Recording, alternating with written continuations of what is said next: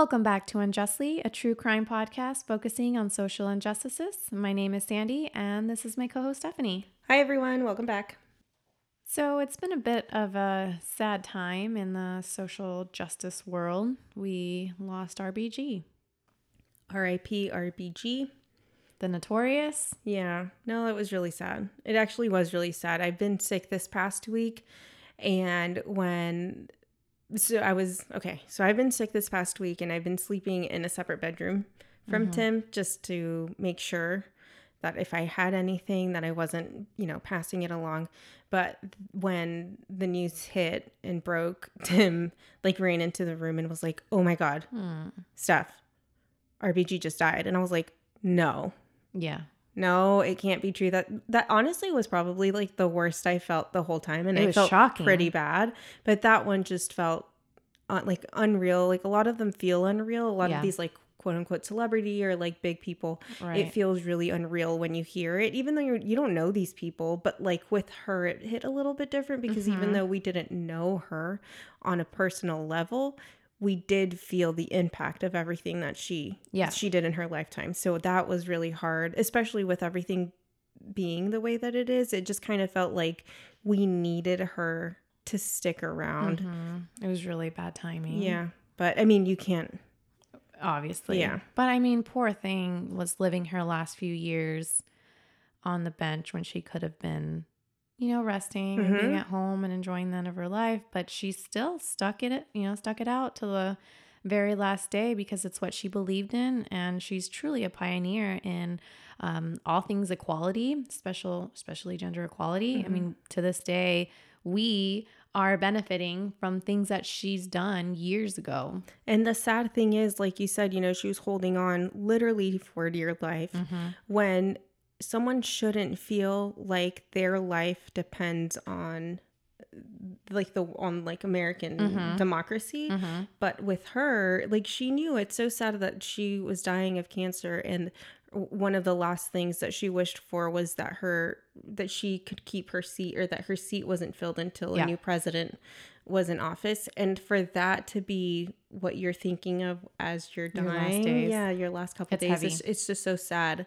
to know that we live in a place where someone who is so sick and who has done so much doesn't feel comfortable leaving this world the way that it is even though she's done so much to change it Mm-hmm. Oh, yeah. but she still didn't feel you know like she could go until Mm-hmm. things changed so hopefully she's watching from up there and Yeah. just hoping for the best Hopefully things go well. I'm a little scared of what's going to happen next, but just a reminder though that now is the time to vote. Please go out and vote.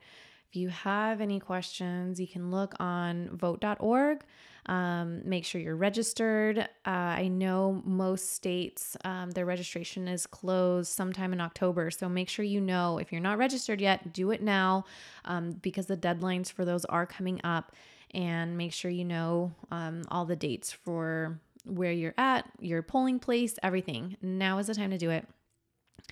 Also, I just want to make clear since Steph said that she's sick, she did go get tested and she's negative. I am negative. I would never have anyone over if I if I wasn't sure. Um, no, I think it was a pretty bad sinus infection or some other strain of the flu that might be going around. But Yeah. just a reminder: go get your vaccines, your flu shots, um, because that honestly that was probably the worst I've been sick in in like years. yeah. So We had to push back the recording because she sounded so bad. She would have not sounded okay.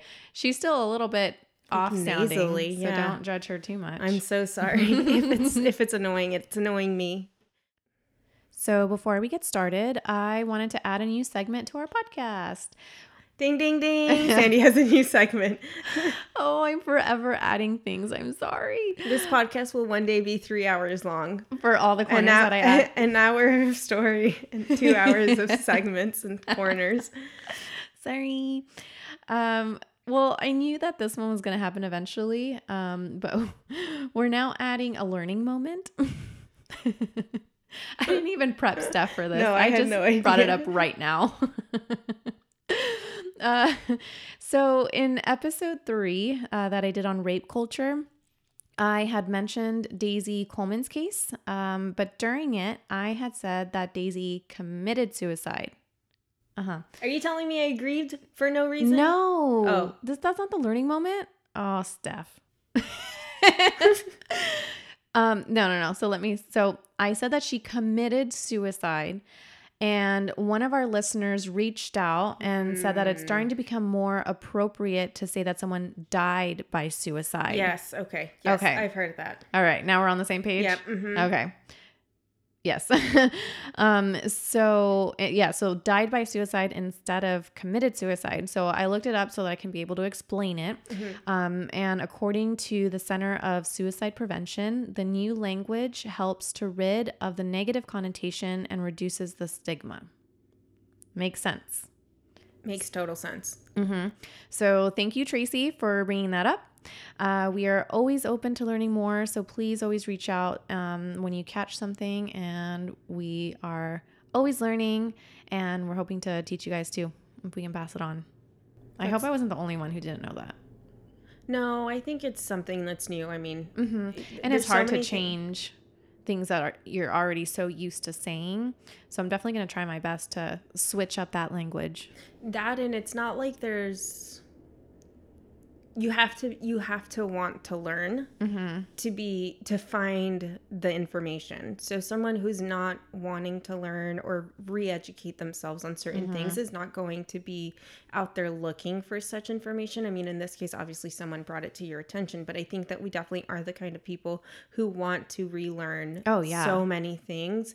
So again like if you hear us say anything that has changed over time Mm-hmm. for good reason like let us know because that's definitely something that we want to be better at and Always. also we are the kind of people who will bring it up if someone else in our circle says it Yeah. so you, not in a bad way but like hey oh i learned about this like Yeah. and that's kind of how change happens so Exactly. yeah, so nicest way possible. Thank you. And she was so sweet about it too when she wrote in. So I'm really thankful. it's what i like to call a teachable moment Yay.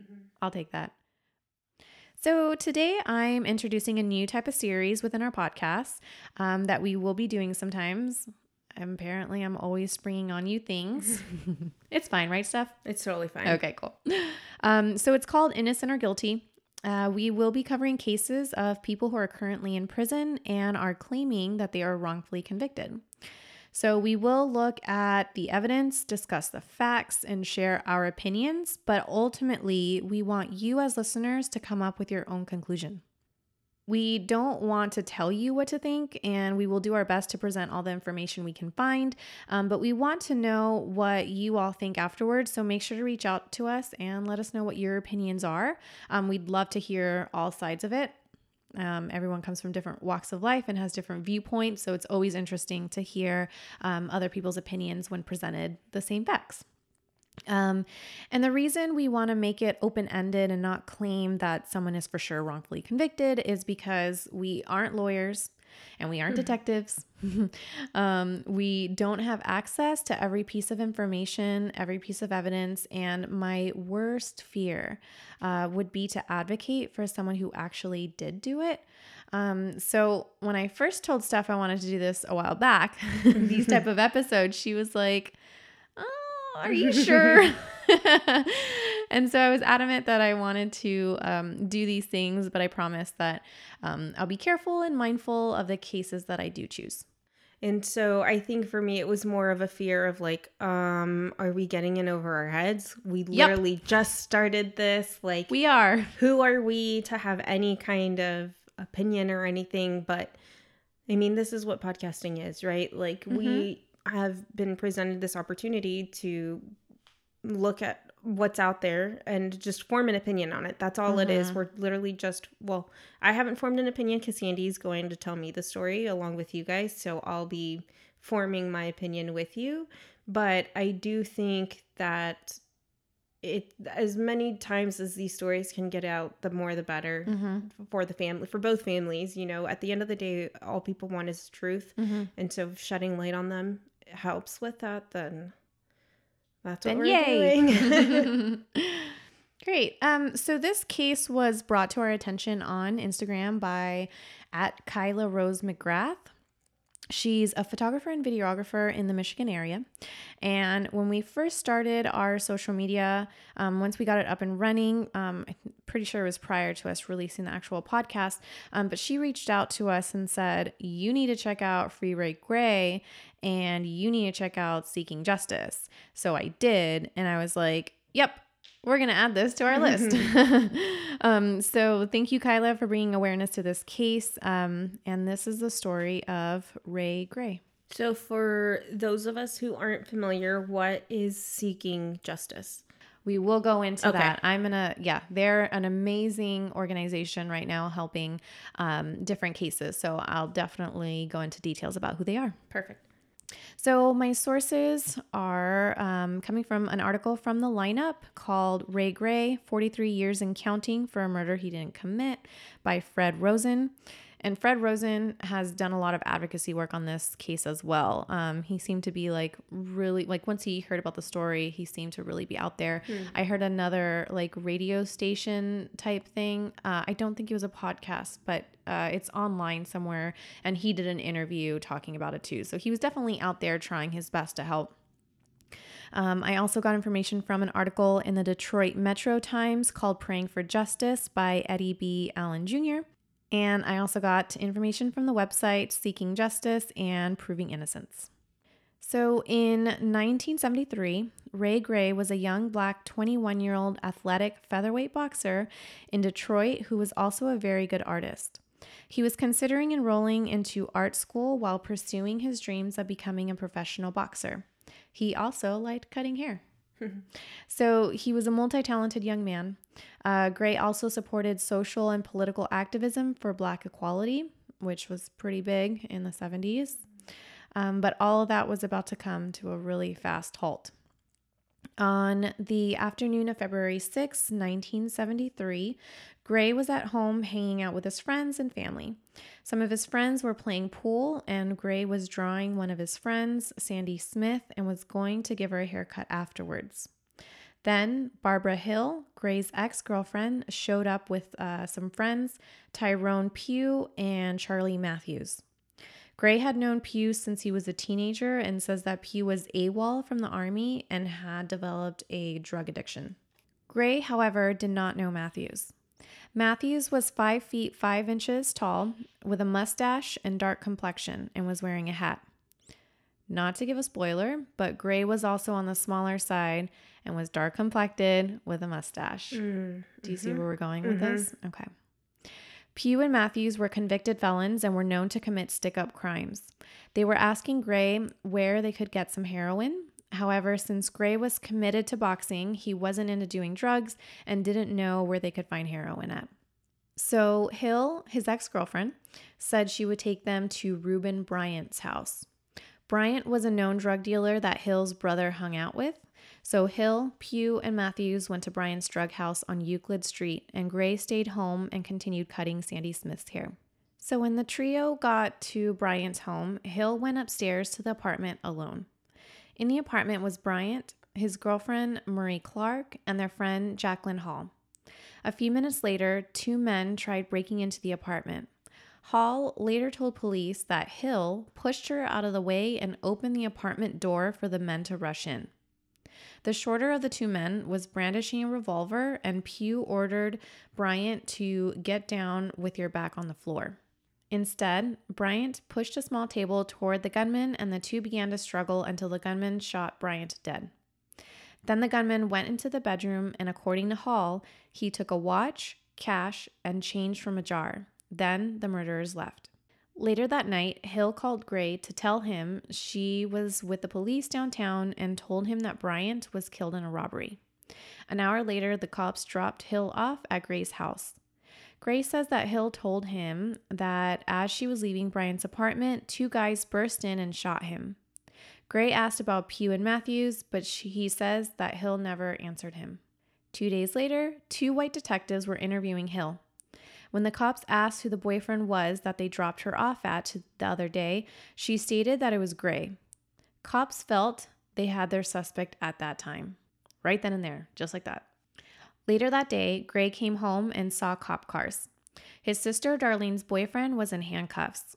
When a cop saw Gray and recognized him from the mugshot they had of when he had a marijuana offense a while back, he told his partner, We got the wrong N word.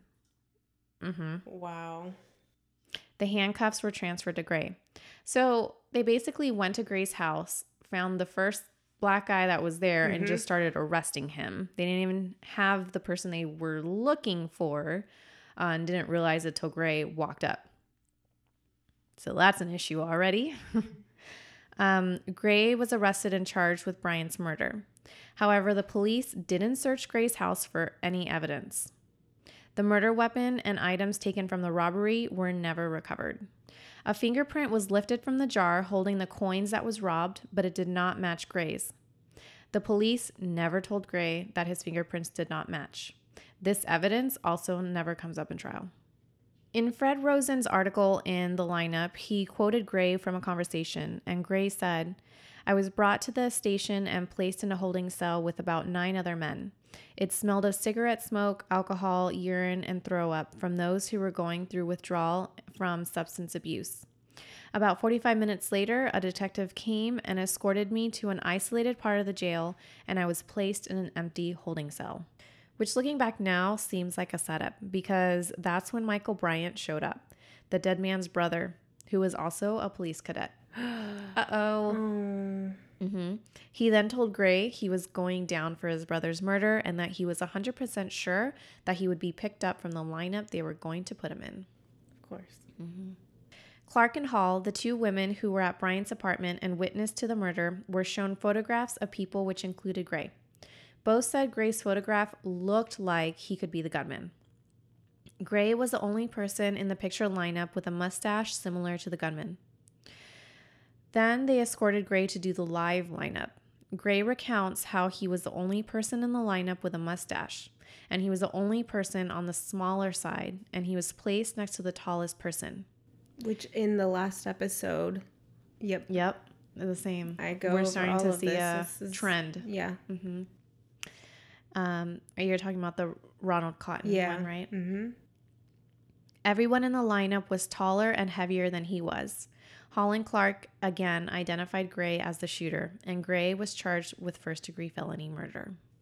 Which is, it's awful because they identify him as the quote unquote shooter, but they really identified him as the person who most looked like the Yeah. shooter, not that they were certain that Mm-hmm. it was him. Especially if there was nobody No else, one in the lineups that even had a mustache. which we know shouldn't be done. You should be placing people who look similar to one another so that Mm-hmm. one person doesn't stand out more than the other. Mm-hmm. And he literally stood out like a sore thumb because he was only the only one who was on the shorter side, who had that kind of mustache. Mm-hmm. Who, you know, And he even said it wasn't just like just the mustache. He was the only one that even had facial hair Mm-hmm. on the lineup. Richard Monish, uh, his attorney, not only convinced Gray to request a bench trial without a jury, he never objected when the state denied Gray discovery of uh, exculpatory evidence. Exculpatory evidence, if you don't know, is reasonable evidence that tends to show the defendant's innocence.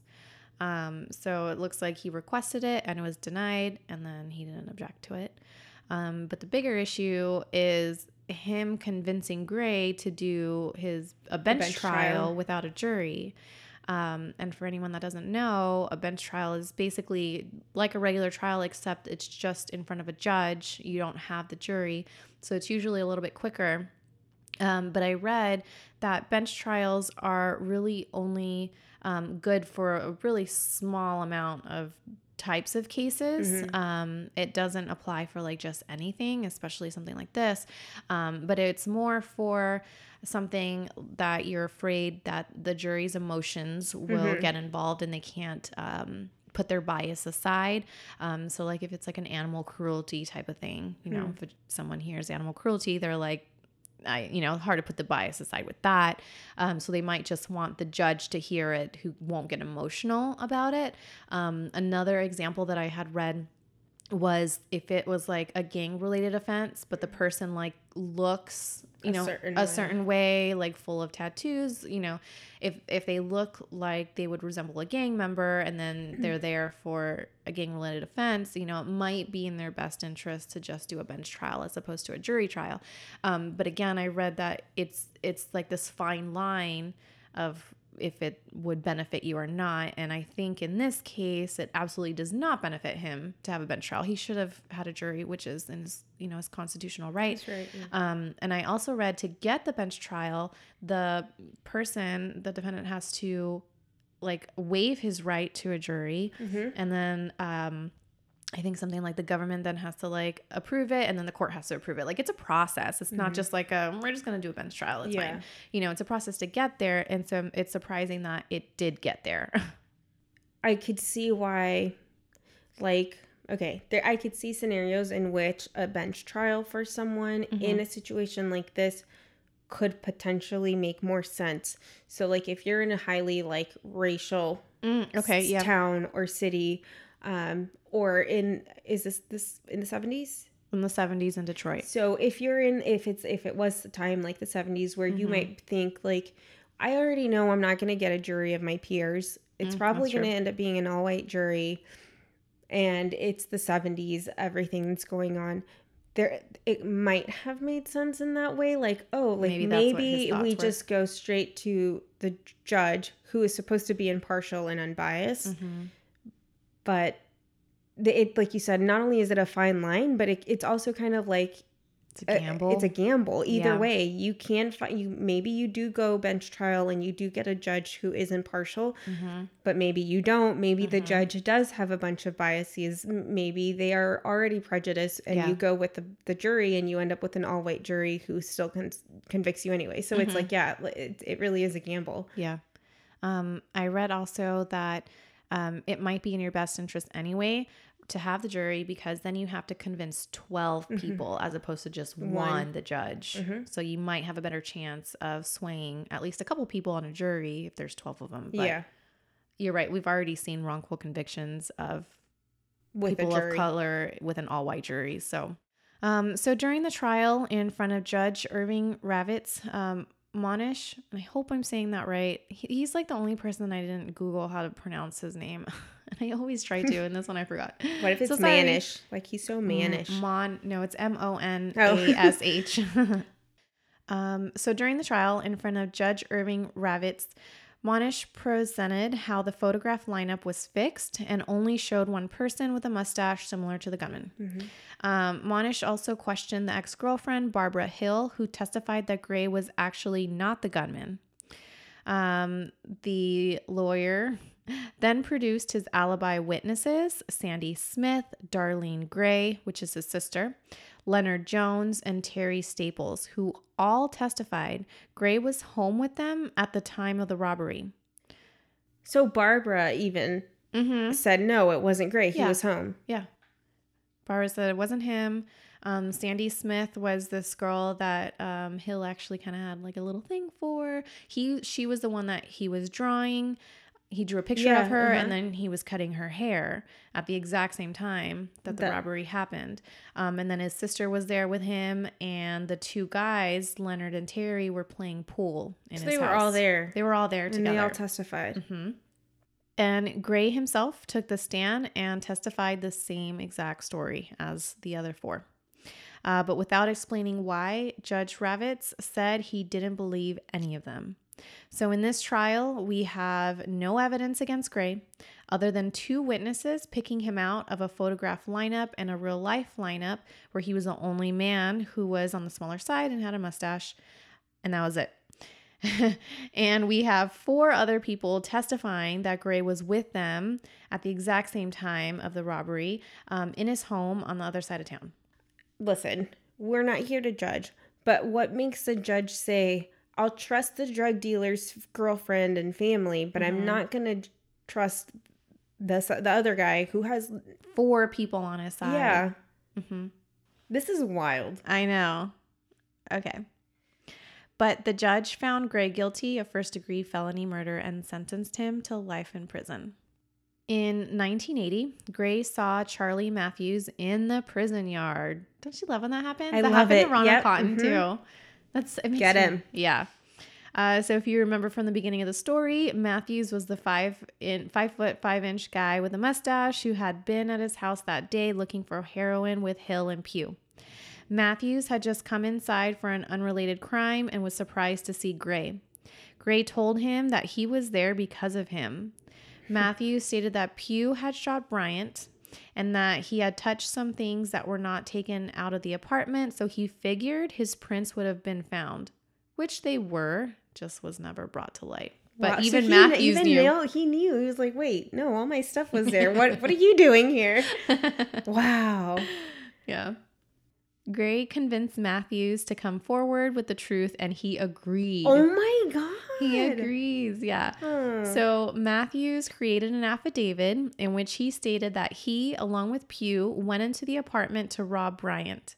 Matthews further stated that Bryant was shot by Pugh, which, you know, he might have been changing the story a little bit just so that he's not, you know, to blame Fully, entirely, yeah. but whatever. Like he's saying, like, yeah, I was there. Like we It did it. It obviously Gray. wasn't you. Yeah. Mhm. Um, in December 1983, Gray's new attorney, John Allen Johnson, brought the matter to Judge Ravitz.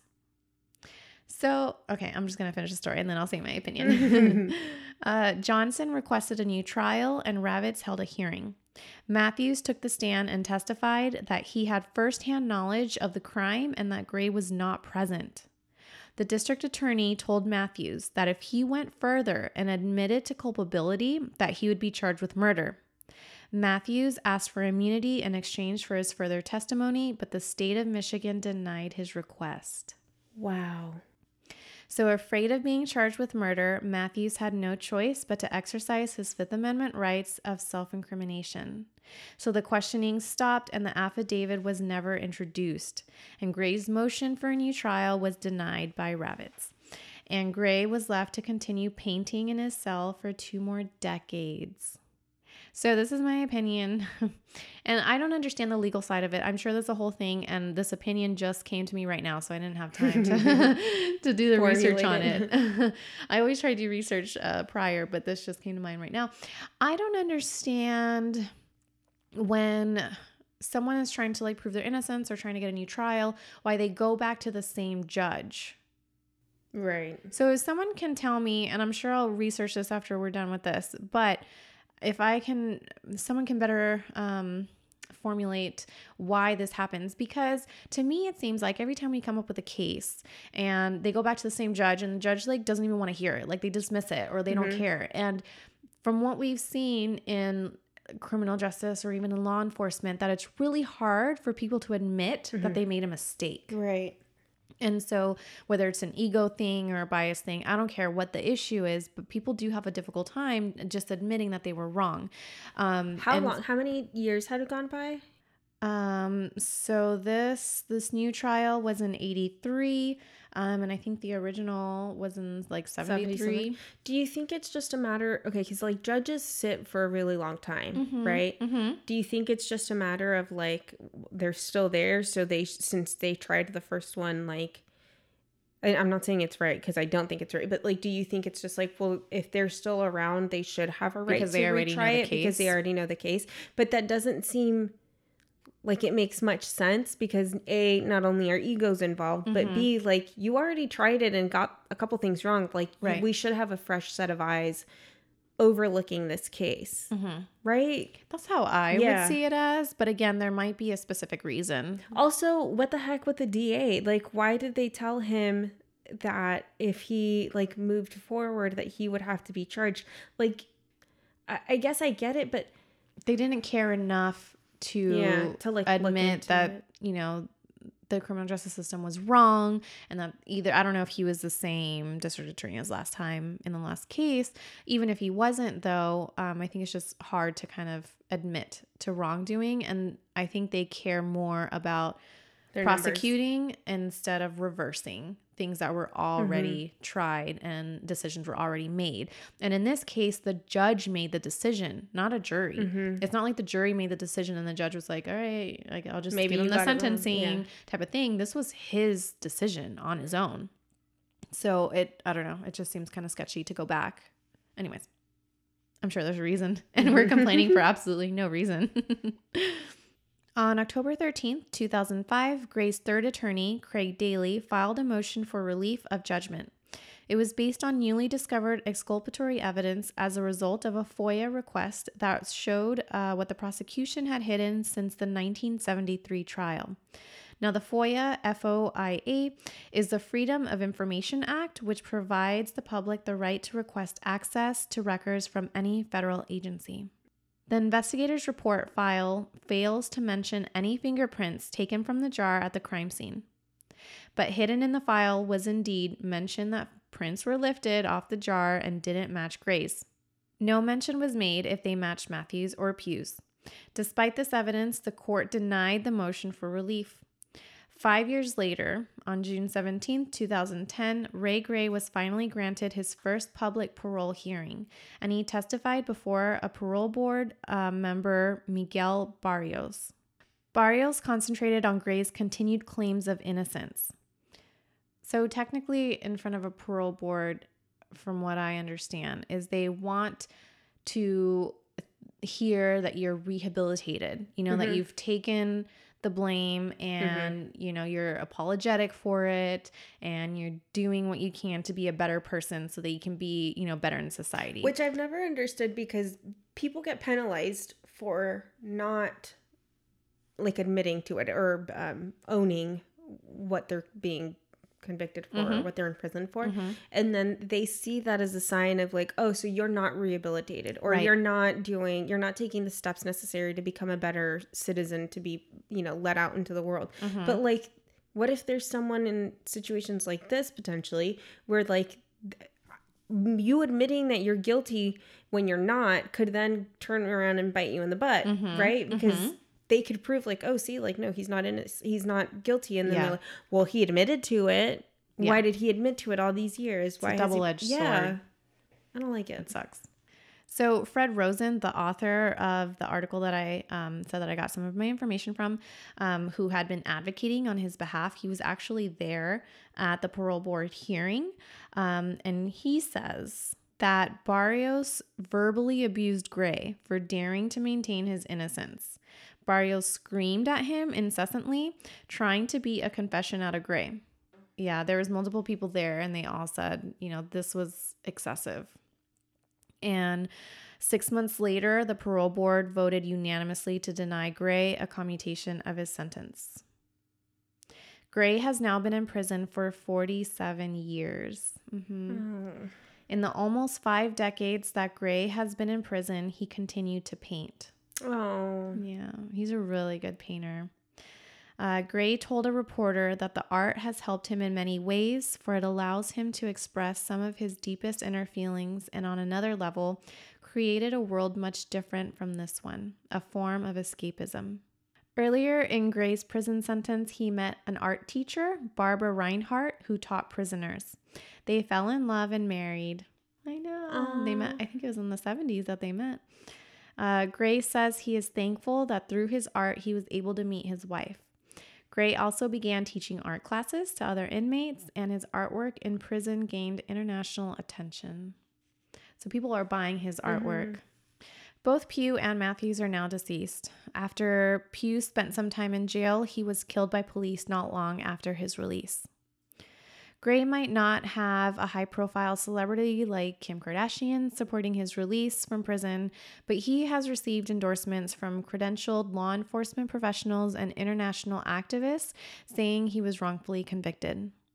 The Detroit Crime Commission Deputy Director Ellis Stafford stated, This guy didn't do it. This guy is innocent of that crime, but more than that, I saw no physical evidence that would have linked Ray to that shooting.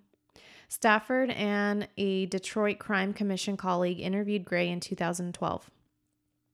Incorporating SCAT, S C A T, which is scientific content and analysis training, and other methods he has used to examine hundreds of crime suspects, Stafford came to the conclusion that Gray, who later passed a polygraph test, was convicted by the most fallible evidence there is eyewitness accounts. Mm-hmm. Which we keep seeing pop up. Yeah.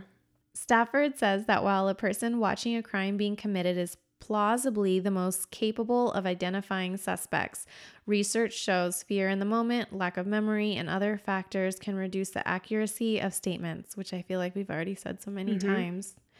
Um, Stafford also stated, quote, if that's all they've got and they put this man in prison for the rest of his life, that should make all of us uncomfortable. 100%. It literally could happen to anybody. Mhm.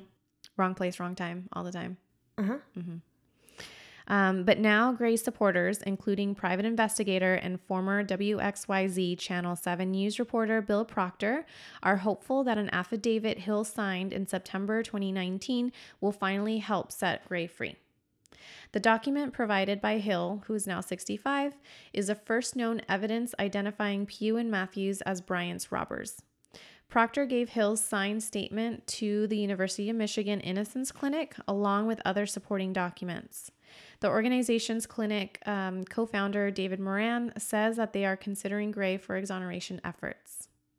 Yeah, we're getting somewhere.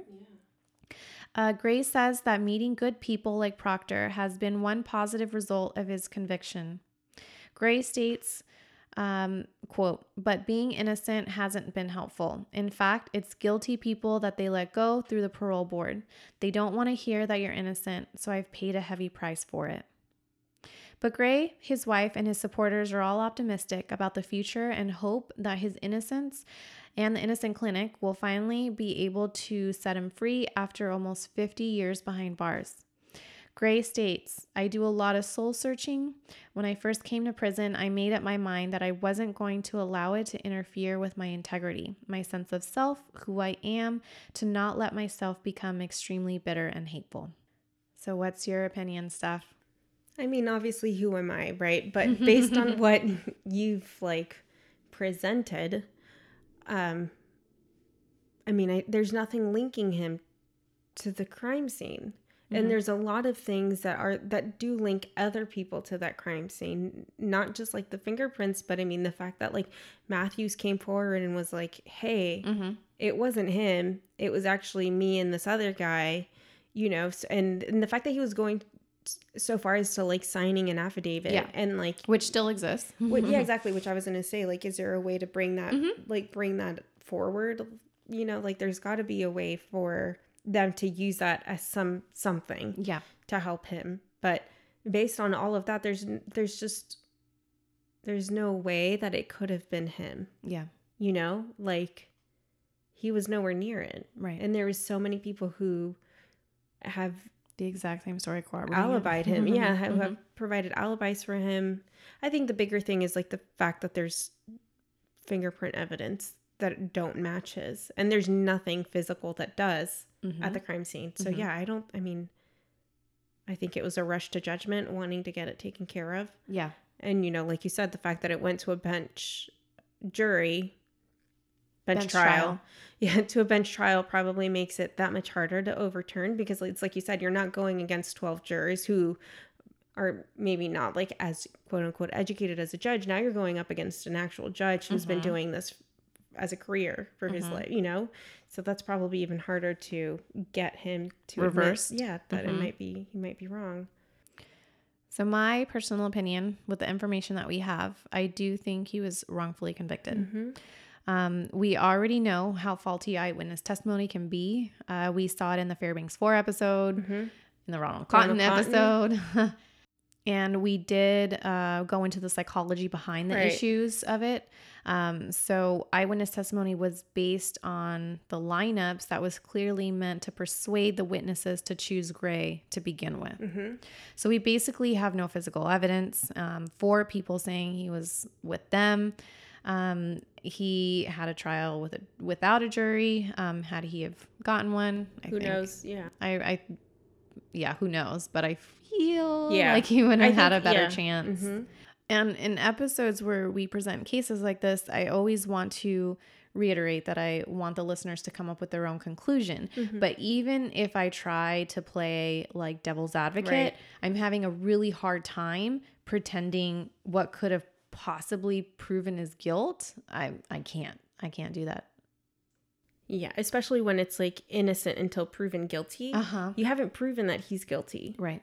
you, you like there's no way there, there's nothing there that's substantial enough to prove like okay yes like he was at the crime scene there's no one placing him there and like you Mm-hmm. said like the only two people who did place him there did it based on eyewitness testimony which even then fixed photograph Right. lineup and a which even them they said like well that looks like it could have been the gunman but like Mm-hmm. they never were like yes like this is this is who we saw like and based on what we know on lineups Yeah. and you know what our memory does to us like there's no way that i could trust what they're saying Mhm. because they're not even trusting in it themselves you know like they're kind of like eh, i think that i think that was him and they're like Mm-hmm. oh yep like let's just run with it like that was him that's who we took hills to that night like that's where we dropped her off like Mhm. there's just no way Mhm. yeah no And then we forget that we had the police cadet Bryant's brother, mm-hmm. you know, behind the scenes that could have very well been, Been involved in pushing fixing. an agenda Mhm. yeah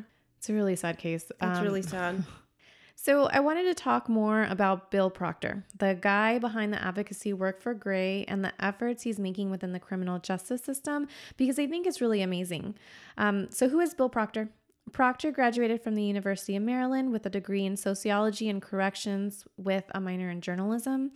He went on to become an award winning journalist, reporter, producer, an anchorman whose career of nearly 40 years spanned electronic media, radio, television, and documentaries. nice Dang, boy. That's Mhm. crazy. Uh, when he retired, he decided he wanted to continue helping within the criminal justice system and focused on the wrongfully convicted. Um, most people, when they retire, they relax or they travel or they pick up a hobby, Mhm. read some books. Apparently, not Proctor. he became a private investigator and created Bill Proctor and Associates. Uh, he founded an organization called Proving Innocence, which aims to free the wrongfully convicted. And then he created Seeking Justice, the group that is now behind the Free Ray Gray movement. Um, I can only hope that I would be half as productive as him when I retire. So, this is from the website. Um, Seeking Justice provides insight, advocacy, and investigation for those whose lives have been altered by wrongful convictions.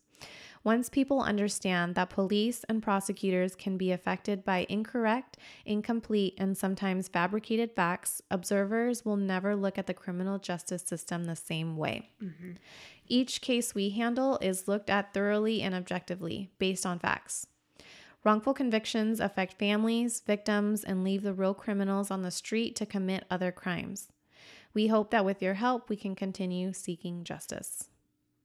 So that was really cool. They have a really good website. Um, I'll lead you in their direction in a little bit. Um, but one thing I want to note is that the art community has also been an amazing support for Ray Gray. Uh, because, as we know, he's a very talented painter. Uh, so, if you look up the hashtag Free Ray Gray, you can see dozens of artists advocating for him and they're drawing pictures for him to bring awareness. Um, there's an Instagram page named ha- at Happy to Borders um, that was drawing beautiful Ray Gray illustrations. And so I reached out to them to see how we could get one made for the podcast. And they said, if you donate to his cause, then I'll make you one. oh And it was so heartwarming to see um, people care so much for his cause um, that they'll donate their time and their talent just to see him get justice. yeah So we will be posting Happy to Borders illustration of us on our um, Instagram and Facebook soon because it was it's such a beautiful job. Um, so with the permission of Seeking Justice, I wanted to add audio from an interview that Bill Proctor did um, because I felt that what he said was very moving. So here that is. It's very important to the health uh, and breadth of this of this nation, uh, because there are many thousands of individuals who are in prison who should not be there because they were wrongfully convicted. And the depth and breadth of the problem is still not clear to any of us, never mind the many decades of study trying to determine just exactly how bad it is. But most certainly it is bad. Just check with the National Registry of Exonerations, right on the top of their page, the information that is available to anyone. 2,667 individuals are now free and determined to be exonerated and no longer in prison, trying to put their lives together, uh, thanks to the work of uh, many people who are a part of a movement in the United States. Uh, when we started this year, we had at least 66 organizations that were working in this area of wrongful conviction, uh, essentially addressing actual innocence claims. But uh, we still aren't sure if it's only 2.5% or 5% of the nation's uh, 2.3 million prison population who are there for crimes they did not commit. We find them all the time. Yes, the headlines are ringing true because many, many people are inside who should not be there. Um, 1989 was when that number started to count. Uh, 1989 was the same uh, decade that DNA uh, became known to so many of us because um, we were coming up on the O.J. Simpson trial, but there were many others. Apparently, uh, one in Florida, Andrews versus Florida, where uh, a court there was the first, essentially, to consider DNA evidence. But please don't think that DNA is the savior for all of the people who happen to be in prison and arguing actual innocence. Uh, quite frankly, 60% of those uh, considered for uh, a new trial and release actually have no DNA component at all. So only 40% actually have some sort of level of science that might help someone get out of prison when they should not be there. Um, I should uh, let you know that um, this little item here is just a souvenir, but it's one that I look at all the time. Four words I didn't do it. This was a souvenir from Centurion Ministries. It's uh, uh, the nation's first uh, organization to come together as a as a nonprofit organization uh, where they take no money from the people they try to help to get out of prison. So far, um, since they began in 1983, uh, they've got 63 people who are free thanks to their work. Um, but all over the country, that 66 number includes law schools and nonprofit organizations that put together money for investigators uh, those who do research, those who read uh, transcripts over and over again, trying to find the elements that might free someone who is in prison who should not be there. They are men and they are women. Uh, the majority of them are black. Um, but it doesn't matter um, race. Uh, the mistakes of government can happen just about anywhere, anytime, in any state, in any county. And yes, uh, there are some that are worse than others um, where I am in the state of Michigan, Wayne County is the one that uh, encompasses the city of Detroit. And for some reason, Wayne County and uh, what the police, the many police departments in that county have done over the years, have left many, many people in prison uh, for crimes they didn't commit. But the fight most certainly continues. So that was Bill Proctor um, explaining how prevalent wrongful conviction is and how important it is to um, advocate for that. Um, I also spoke with Seeking Justice, and they said that they are deep into Gray's case and are currently in the process of getting a second affidavit from a witness that should hopefully help solidify his release. Mm, good for them. Mm-hmm. So, great work that's being done by Bill Proctor and his associates. Um, there's Shelby and Erica, I believe, over at the Seeking Justice. Um, so, they're working hard. Um, and with that, I do have some call to actions. Um, if you feel that Ray Gray is innocent, you can help out by visiting seekingjusticebp.com, um, and that's BP as in Bill Proctor. So you can learn more about the case on their website, but you can also donate to help him pay for his defense team to help free him. Follow their Instagram page as well for updates, and that's at Seeking Justice BP, again, as in Bill Proctor. Um, you can sign his petition at change.org. It's under Time to Free Ray Gray. And you can visit provinginnocence.org to learn more about what they're doing to help the wrongfully convicted and how you can help as well. So we also recently started the Amplify Corner. my one of many inserts I keep adding. Um, but this time I wanted to amplify the clothing line that Seeking Justice has um, because not only is it helping to bring awareness to injustice, but it's also um, helps raise money to continue their advocacy efforts. So you can visit their shop at the seekingjusticebp.com website. Um, they have jackets, shirts, beanies, hats, and a really cool sticker pack. So check them out. I just bought today, I bought a drawstring bag that they have that says Seeking Justice, and it has this really cool design of this like blindfolded girl, and there's like uh, the scales and a sword. It's really cool. Um, and I also got a halter top. and it says Seeking Justice on it. I'll wear it everywhere. Oh, I love that. A haltered top. Yeah.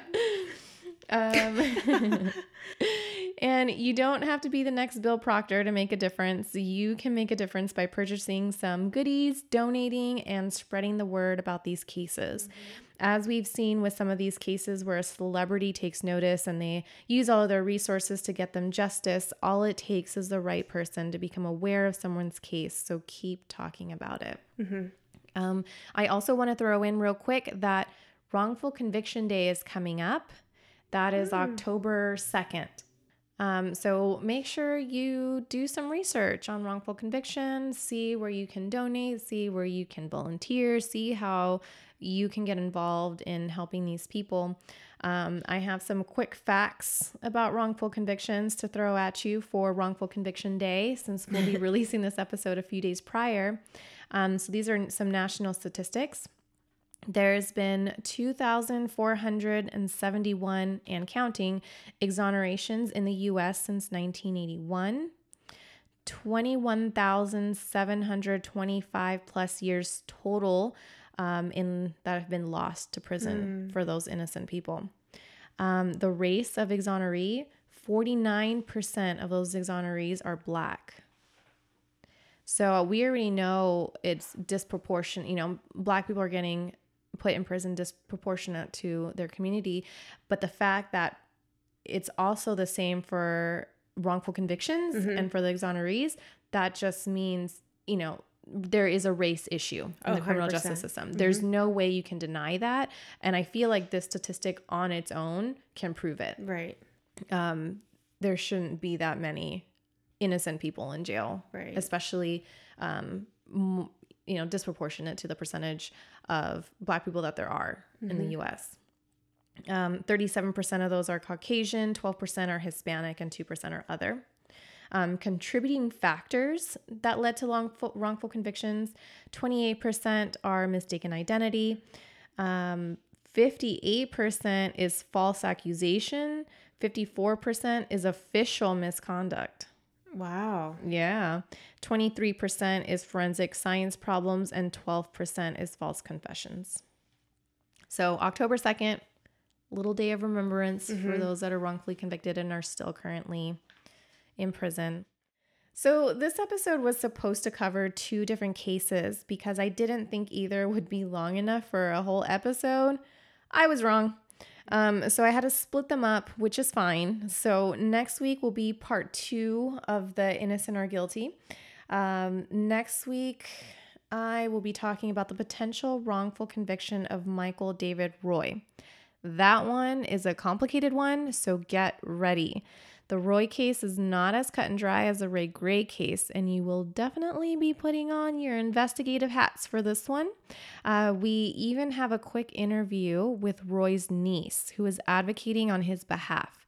You won't want to miss it, and we will definitely keep you updated on any developments from the Ray Gray case as they happen. I'm excited. Yay! I know. We'll see. I know things are going to happen, so I will definitely be keeping everyone updated. Um, don't forget, let us know what you think about this case, though. We want to start a conversation, reach out to us. Um, we want to know everyone's opinion. Um, even if it's not the same as ours, it's okay. Um, but yeah, let's talk about it. Let's let's bring more awareness. Um, also, don't forget to subscribe to this podcast, and if you could rate and review it, it would be so helpful for us. Um, follow us on Instagram and Facebook. Um, all of it is under Unjustly Podcast. Yeah. You got anything to add, Steph? No, I'm pumped. I'm excited. This was fun. I, w- I think I was a lot. Obviously, also like you said, like this one was kind of cut and dry. yeah. Um, but it was a lot less scary than I thought it would be. Also, Oh, I eased you, into it then. eased me into it. Um, into like because I really was worried that like we might be biting off more than we can chew. hmm You're also like Wonder Woman and managed to do a bunch of things with like two kids and a husband. Um, but no, but this is it is really exciting to feel like you're kind of not you're we're obviously not in the middle of it, but you're getting part like firsthand information from like the people who matter who are doing things and Mhm. you know the fact that like we could see a reversal or Mm-hmm. an exoneration in the next coming months maybe even in the next year you know who knows how long it takes but like the fact that we're bringing awareness to it is Yeah. very exciting So thank you all for listening. Um, tune in next week. Again, that one's going to be a bit of a, a crazy one. We're going to have to get our timelines together for this one, but I Mhm. promise you it'll be worth your time. double hitter Mm-hmm. thank you guys. thank you Bye. bye